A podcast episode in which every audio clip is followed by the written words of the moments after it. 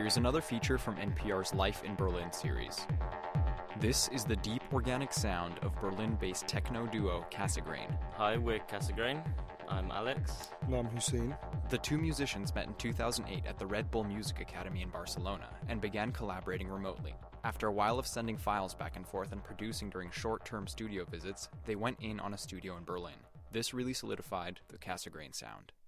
Yeah, especially since we got our studio in Berlin, we've kind of really found our way of working. Most of the time, I'm kind of hunched over the computer. Hüseyin might be reading a book or like listening. We always have an idea to start Yeah. with. We're using hardware and software together. We don't like the clean original sounds of the instruments so much. It'll be plugged into the mixer. We'll have probably two effects chains. So when we say effects chain, it'll be maybe three different pedals doing different things. Someone mo- won't be able to recognize the original sound. So then the original might not be audible at all. It's because naturally we really like playing with sounds. It's going to sound like something completely different. Manipulating existing sounds into new textures is much of what gives Cassegrain's music such an organic, vivid, forward thinking feeling. This probably developed from the great difference in Alex and Hüseyin's musical backgrounds. My musical background is actually from classical music. Um, I, I I came from from really academic music and crossing over to the techno.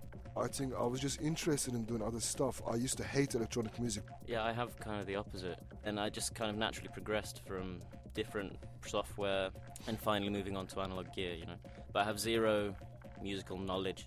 And at some certain point, I realized that I have to combine things.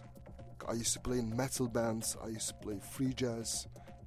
I just had like really coincidentally had a club gig, three four hundred people just screaming, and that was like something that I never had in a in a classical music concert. So I thought like, okay, that's something different. I want to do that more. Combining their separate influences, Cassegrain aims to buck convention.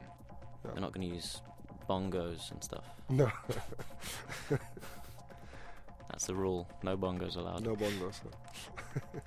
The atmosphere in Berlin is unique. It's saturated in techno and conducive to their creative spirit. First of all, the people make the city, and there's so many people who are on the same vibe as you are. Really good quality of life for the cost. And the fact that everyone in the scene is pretty much there. super liberal and you can do basically whatever you want. Very free place to be in. Yeah, so basically, ideologically and practically, it Yeah. is really good for an artist.